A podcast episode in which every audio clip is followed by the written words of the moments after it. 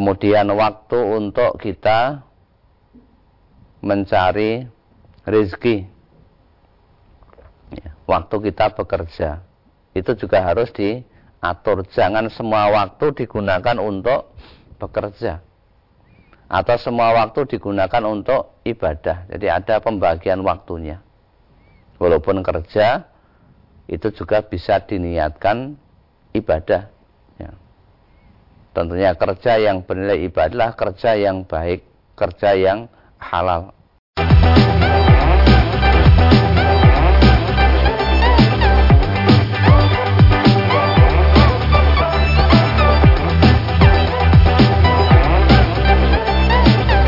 Bismillahirrahmanirrahim Assalamualaikum warahmatullahi wabarakatuh Saudaraku pemirsa channel terpilih MTA TV di mana pun anda berada Puji syukur Alhamdulillah senantiasa kita panjatkan kehadiran ilahi Rabbi Allah subhanahu wa ta'ala Atas kenap karunia nikmat dan juga rahmatnya untuk kita semua di perjumpaan awal aktivitas pagi hari ini Kita jumpa kembali di program unggulan Fajar Hidayah Dan Alhamdulillah sudah hadir Ustadz Muhammad Ghazali SPDI yang nanti akan melanjutkan pelajaran sekaligus memberikan pencerahan untuk kita semua di kesempatan kali ini.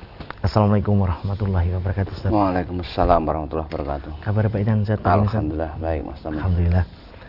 Dan pemirsa nanti bisa bergabung bersama kami di line telepon 02716793000, SMS dan juga di WA kami di 08 11 255 3000. Mari kita simak pelajaran kita pagi ini.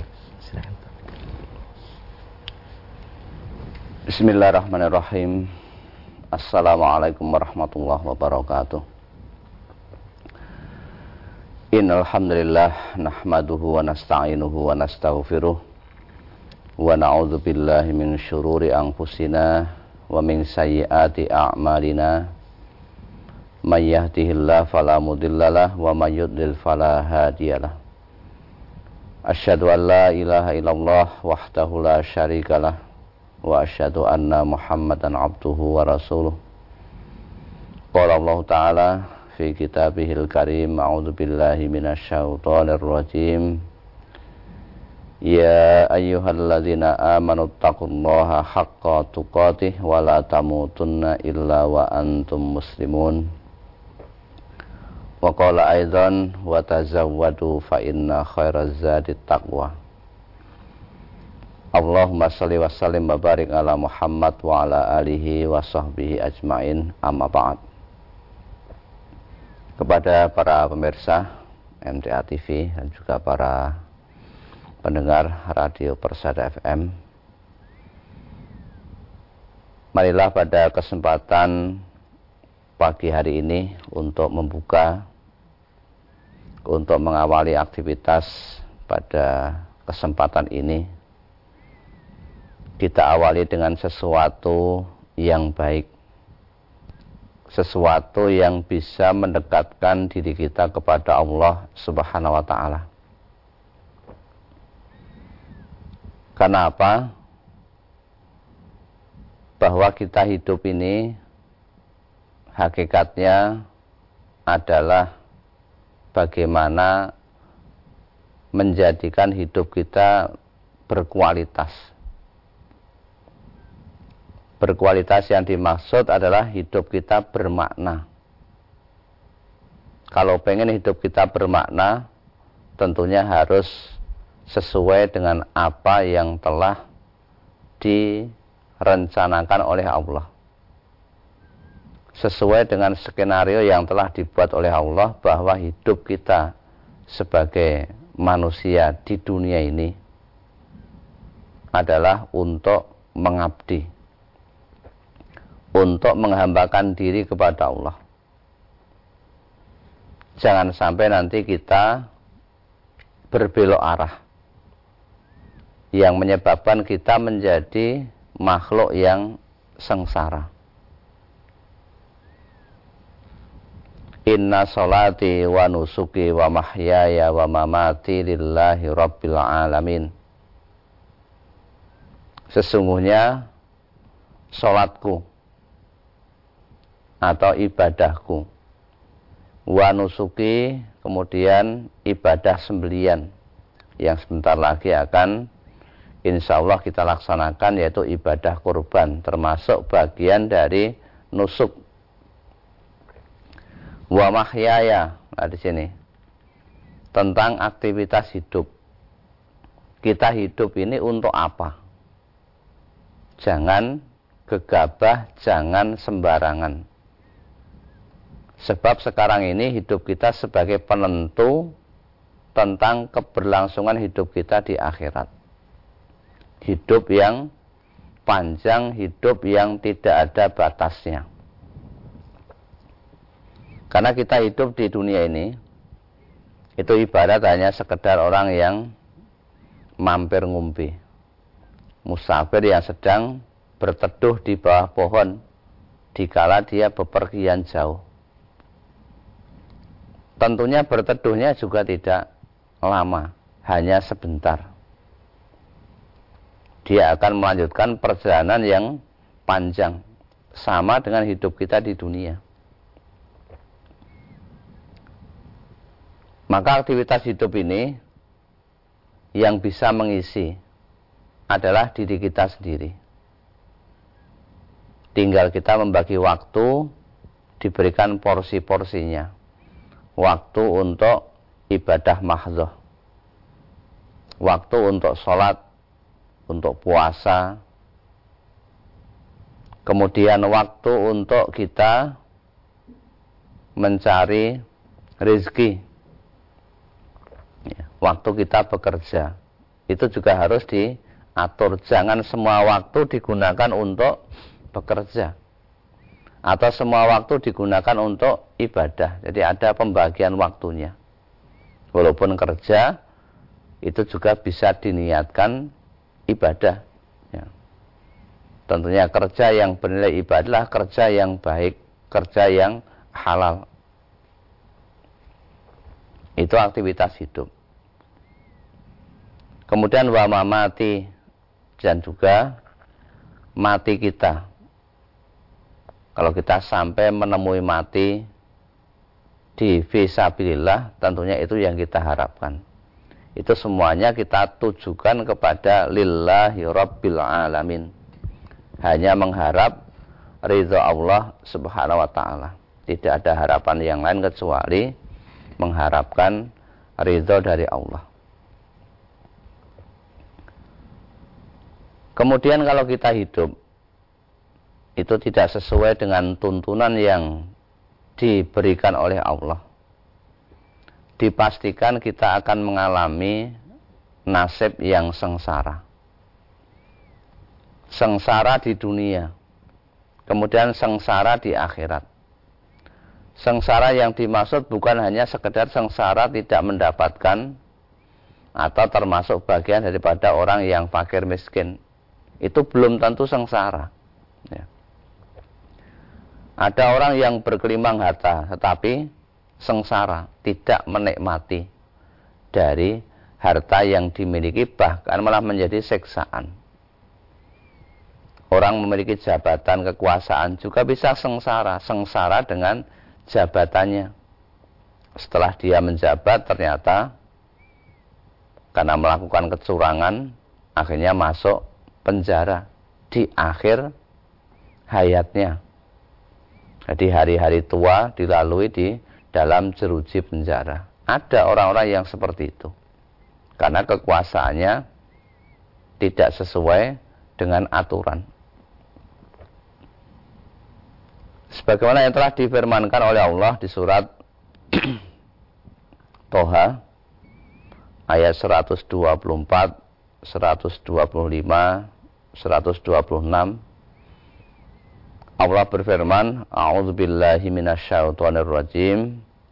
Wa man a'raza an dzikri fa inna lahu ma'isyatan dzonka." Wa nakhsyuruhu yaumal qiyamati a'ma. Qala rabbi lima khasyartani a'ma wa qad kuntu basira. Qala kadzalika atatka ayatuna fanasitaha wa kadzalikal yauma tunsa. Ini sebagai peringatan kita di dalam mengarungi kehidupan ini. Jangan sampai sekali-kali berpaling dari petunjuk yang diberikan oleh Allah. Waman a'radha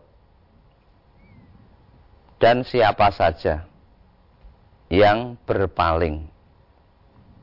Siapa di sini yang dimaksud siapa saja baik laki-laki, perempuan, tua, muda, kaya, miskin, pejabat, rakyat tidak ada bedanya.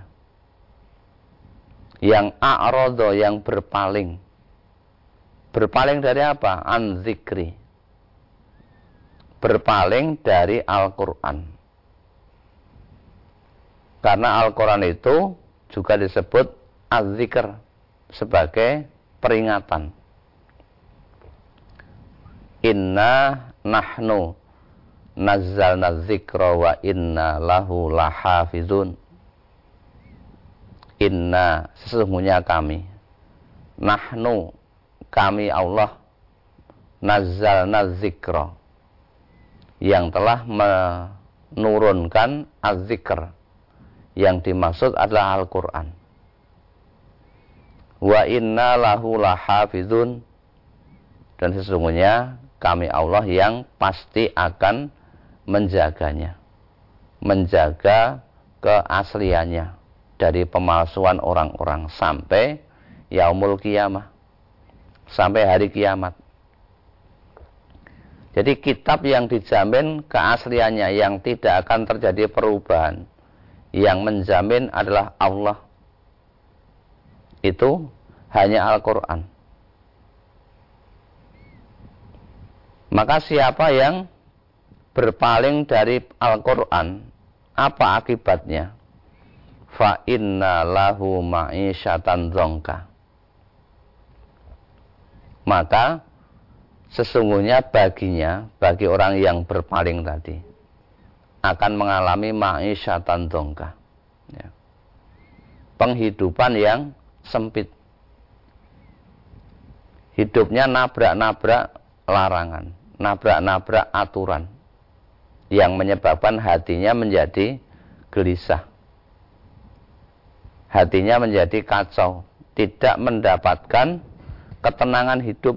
Ya. Dia tidak mendapatkan ketenangan hidup. Lalu hidup tidak mendapatkan ketenangan, lah apa? Yang akan dicari. Walaupun sekali lagi dia memiliki banyak harta. Punya banyak pengikut anak buah, tetapi karena tidak berpedoman kepada Al-Quran, ya, maka menjadi sempit hidupnya. Dunia yang begitu luas terasa sempit. Ya. Di samping itu tidak hanya di dunia, nasibnya besok di akhirat wa nakhsyuruhu yaumal qiyamati a'ma. Besok di akhirat Allah akan mengumpulkan orang yang berpaling daripada Al-Quran tidak memakai petunjuk Al-Quran itu akma dalam keadaan buta tidak bisa melihat ini akibatnya tinggal pilih hidup ini pilihan pilih memakai petunjuk Allah atau memakai petunjuk setan. Ya. Menjadi hamba Allah atau hamba setan. Tinggal kita memilih yang mana. Dua-duanya beresiko. Kalau memakai petunjuk setan ya hidupnya seolah-olah bebas. Tidak ada aturan yang mengikat. Karena dalam agama ada syariat ada aturannya tidak boleh ini, tidak boleh itu. Kemudian orang tadi digambarkan di ayat ini, besok di akhirat. Orang tadi protes kepada Allah. Kola. Jadi orang yang sesat tadi. Orang yang tidak pakai petunjuk Al-Quran di akhirat dia mengatakan Robbi wahai Tuhanku lima tani akma kenapa engkau mengumpulkan aku dalam kondisi yang seperti ini. Dalam kondisi buta. Wakot kuntu basiro padahal dulu sewaktu saya hidup di dunia orangnya melek. Orangnya bisa melihat bukan tunanetra. Ya. Allah dengan mudah mengatakan, Kola kazalik. Ya demikianlah. Yang seperti itu. Karena dulu ketika kamu di dunia atat ka ayatuna telah datang kepadamu ayat-ayat kami tanda-tanda kekuasaan kami ya. Kamu harus beribadah kamu harus ngaji kamu harus mencari rezeki yang halal tidak boleh menipu tidak boleh berzina tidak boleh mencuri. Itu fanasi taha. Kamu orang gagas kamu melupakan, mengabaikan daripada ayat-ayat kami. Wa kadzalikal yauma tunsa. Maka ya demikianlah akibatnya. Begitu pula pada hari itu, pada hari ini hari kiamat, kamu juga akan dilupakan oleh Allah. Dalam keadaan buta. Karena ketika di dunia kamu tidak begitu gubris terhadap ayat-ayat Allah bahkan ada yang malah memperolok-olok ya menjadikan ayat-ayat Allah sebagai bahan ejekan sebagai keguyonan sesuatu yang tidak begitu ditanggapi. Ya. Mahjuro sesuatu yang tidak digubris. Nah maka di akhirat nanti Allah juga tidak akan gubris. Ya. Dilupakan begitu saja dalam keadaan buta. Dan tinggal kita memilih mana yang akan kita tempuh. Pilih taat terhadap ayat-ayat Allah atau pengen mengingkari ayat-ayat Allah. Kalau mengingkari, akibatnya kontan di dunia dan di akhirat nanti dia tidak akan bisa hidup bahagia. Walaupun sekali lagi Orang mungkin menganggap dia bergelimang harta. Tetapi hatinya gersang. Hatinya kering tidak mendapatkan kesenangan. Kalau kesenangan ya hanya sesaat saja. Saat dia melakukan itu. Misalnya orang mabuk. Ya hanya saat itu. Dia mungkin merasakan fly. Orang yang berzina ya saat itu setelah itu dia akan menjadi orang yang ketakutan Berapa banyak orang-orang yang punya harta, punya pangkat, punya kedudukan, berakhir dengan tragis. Ada yang bunuh diri. Ya. Bahkan sampai tidur saja tidak bisa tidur kalau tidak mengkonsumsi obat-obatan. Ini kan menunjukkan bahwa hidupnya itu tidak bahagia karena berpaling dari Al-Quran. Maka tentunya bagaimana kita berusaha hidup sekali ini hidup yang bermakna. Hidup yang berarti taat dan tunduk patuh terhadap aturan-aturan yang telah dibuat oleh Allah karena kita sebagai hamba Allah. Demikian. Ya.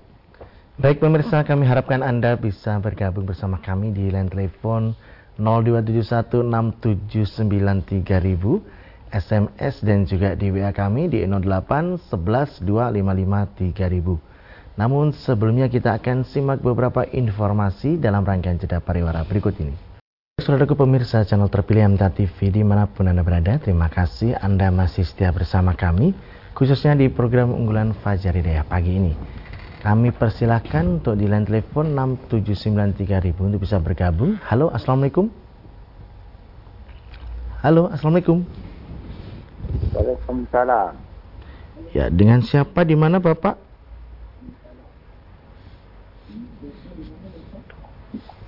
Dengan Pak Ujang di Tanjung Awur Kikin. Bapak Ujang di? Lahat. Lahat. Iya, agak didekatkan ya. dengan ya. agak keras sedikit Bapak. Agak keras. Suaranya, suaranya kecil.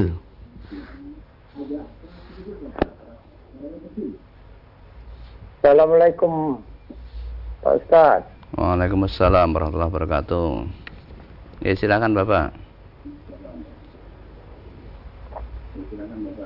Begini Pak Ustaz, saya mau nanyakan bagaimana cara kita menghadapi orang-orang yang benci kepada kita, kita mengamalkan Quran dan Sunnah. Itu aja Pak Ustaz. Ya. Terima kasih. Assalamualaikum. Waalaikumsalam warahmatullahi wabarakatuh. Ya memang ketika seseorang melaksanakan apa yang diperintahkan oleh Allah itu mesti di sana ada beberapa orang yang tidak senang itu hal yang biasa dan itu sudah menjadi sunatullah. Nabi kita, Nabi Muhammad Sallallahu Alaihi Wasallam, itu orang yang maksum, terbebas dari dosa. Sebelum diangkat, diutus jadi Rasul sebagai Nabi, beliau diberikan gelar Al-Amin. Jadi orang yang dapat dipercaya karena tidak pernah berbohong. Itu sebelum diangkat jadi rasul. Ketika menjadi utusan Allah, menjadi orang yang membawa berita dari Allah yang namanya nabi, mulailah muncul masalah-masalah baru. Ada penolakan-penolakan, penghinaan-penghinaan, bahkan yang tadinya dikatakan sebagai orang yang al-amin, ya, orang yang terpercaya, menjadi apa? Syairim majnun. Sebagai penyair gila.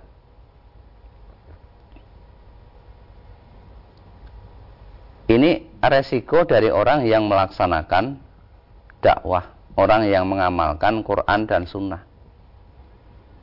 Tetapi jika itu dilaksanakan dengan kokoh dilaksanakan dengan sungguh-sungguh Allah akan memberikan pertolongan sebagaimana yang ada di surat Al-Maidah ayat 105 itu.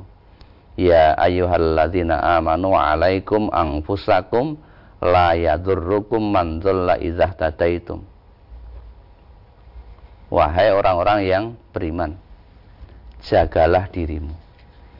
Peliharalah dirimu.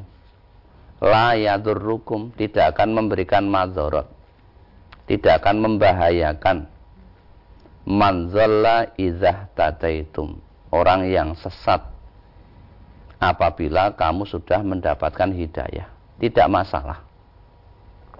Bahkan Nabi sampai diusir dari kampung halamannya. Bahkan sudah disayembarakan mau dibunuh Nah, kemudian bagaimana sikap kita?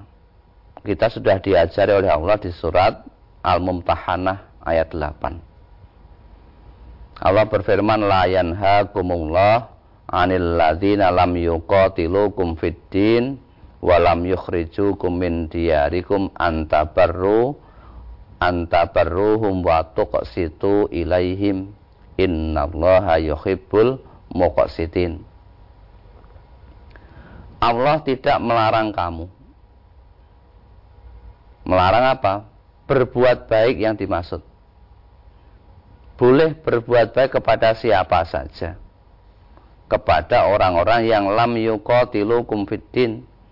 Yang tidak memerangi kamu, memusuhi kamu karena agama. Kita kan tidak diperangi. Walam yukhrijukum min diyarikum. Dan mereka tidak mengusir kamu, mengeluarkan kamu dari kampung halamanmu. Antabarruhum wa tuksitu ilaihim. Ya. Jadi orang-orang yang tidak memerangi, tidak mengusir dari kampung halaman. Watuk situ ilaihim. Ya. Innallaha yuhibbul muksitin. Ya. dan kita diperintahkan untuk berbuat adil. Ya, kalau mereka tidak memerangi, tidak menghalangi dan sebagainya, tetap kita bermuamalah berbuat baik kepada orang tadi walaupun mungkin benci. Bahkan Nabi kita bersabda selman kotoaka. Sambunglah orang yang memutus hubungan dengan kamu. Wa a'ti man haromaka. Dan berilah kepada orang yang mengharamkan pemberian kepadamu.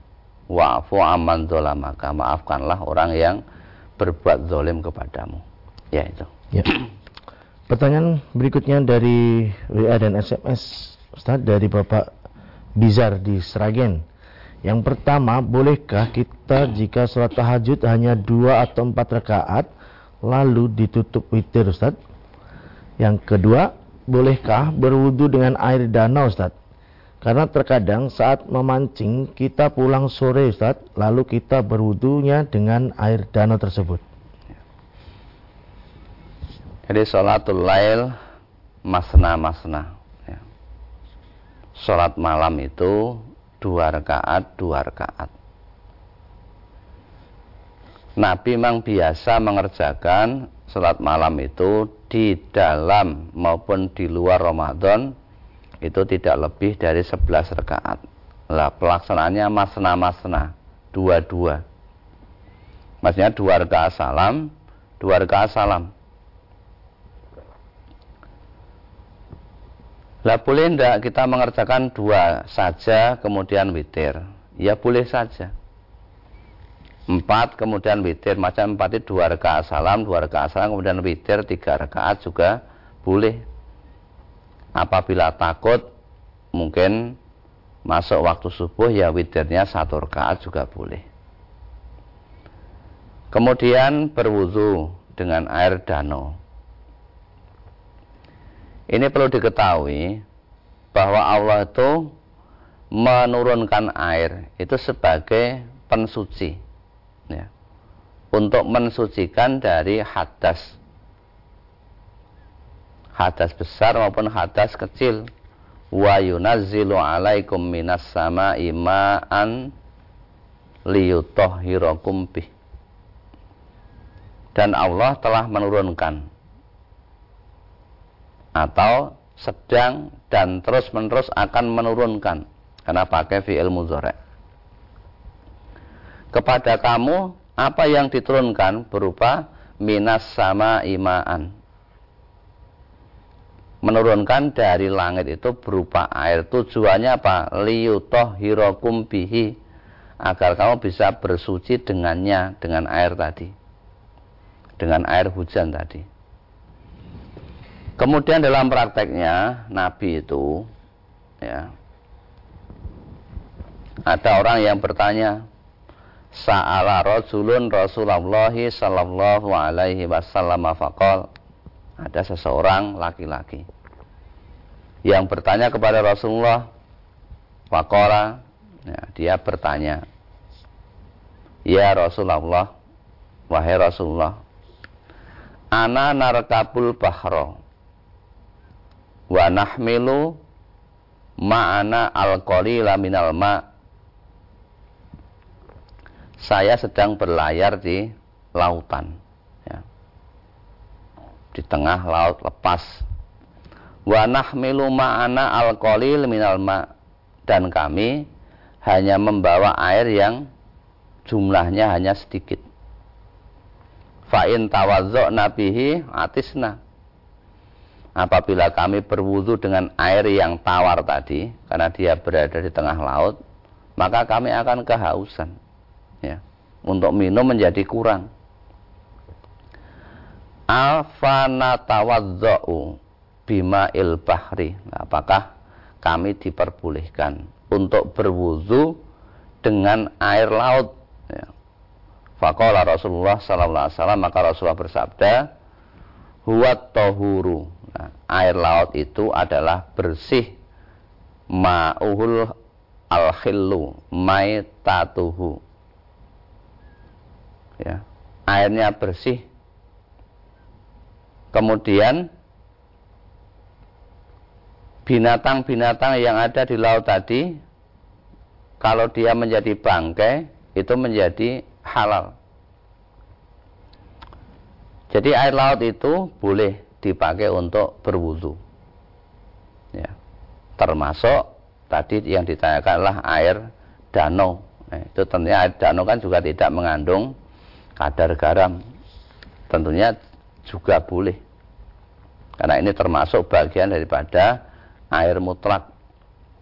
Air yang suci dan bisa mensucikan. Ya. ya.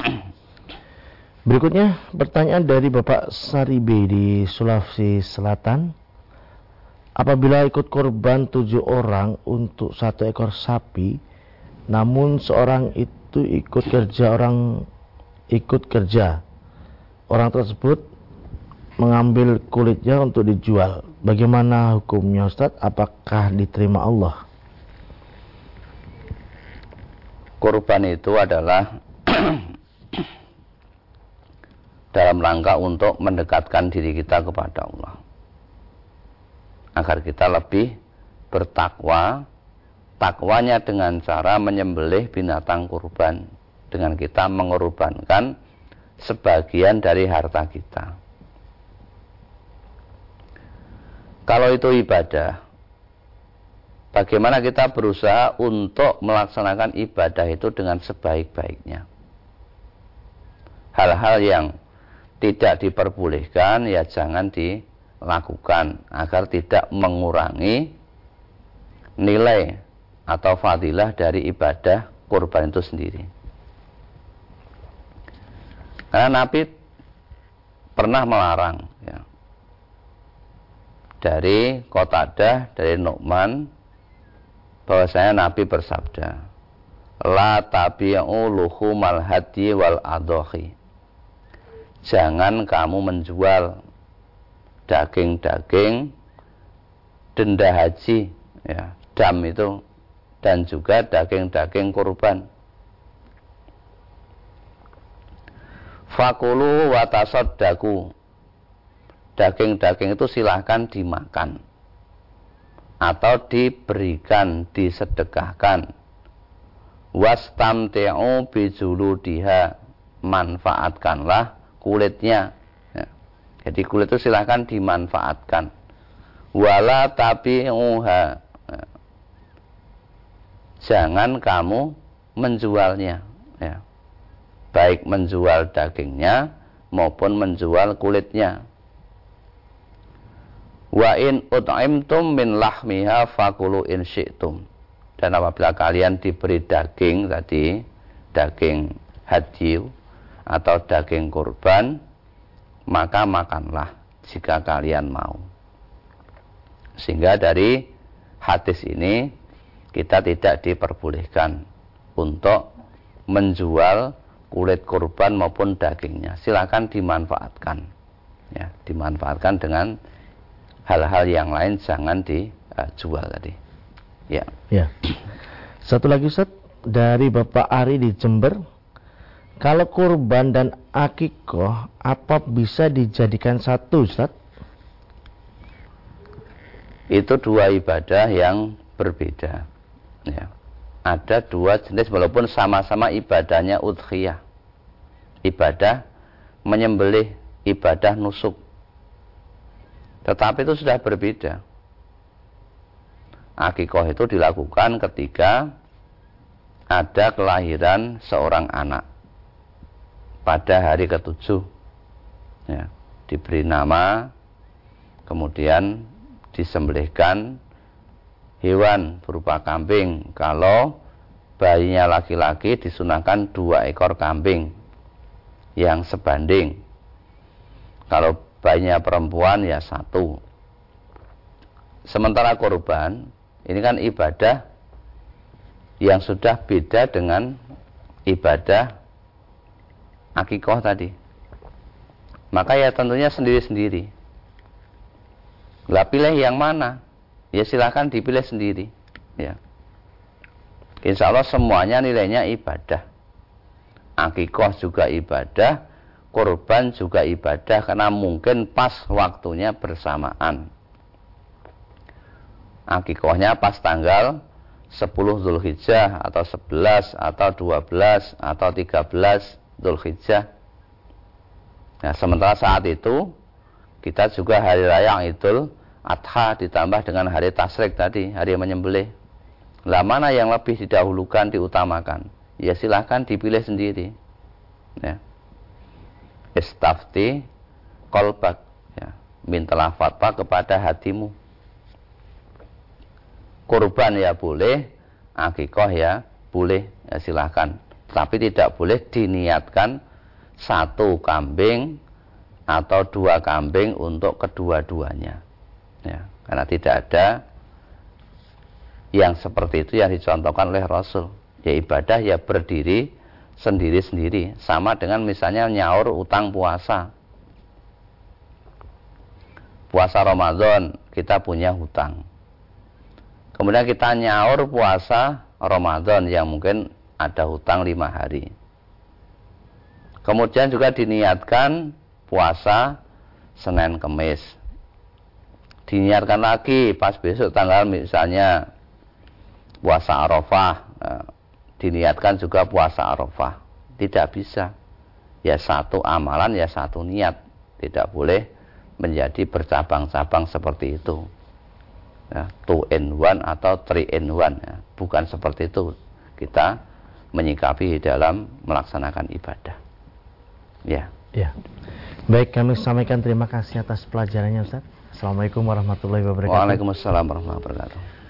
Baik saudara pemirsa channel terpilih MTA TV di mana pun Anda berada. Demikian tadi telah kita simak dan itu bersama program unggulan Fajar Hidayah pagi ini. Kita jumpa kembali di kesempatan mendatang dan saya Tommy Al-Fatani pamit undur. Alhamdulillahirrahmanirrahim. Subhanakallahumma wa bihamdika. Asyadu ala ilaha illa anta astaghfirullah wa Assalamualaikum warahmatullahi wabarakatuh.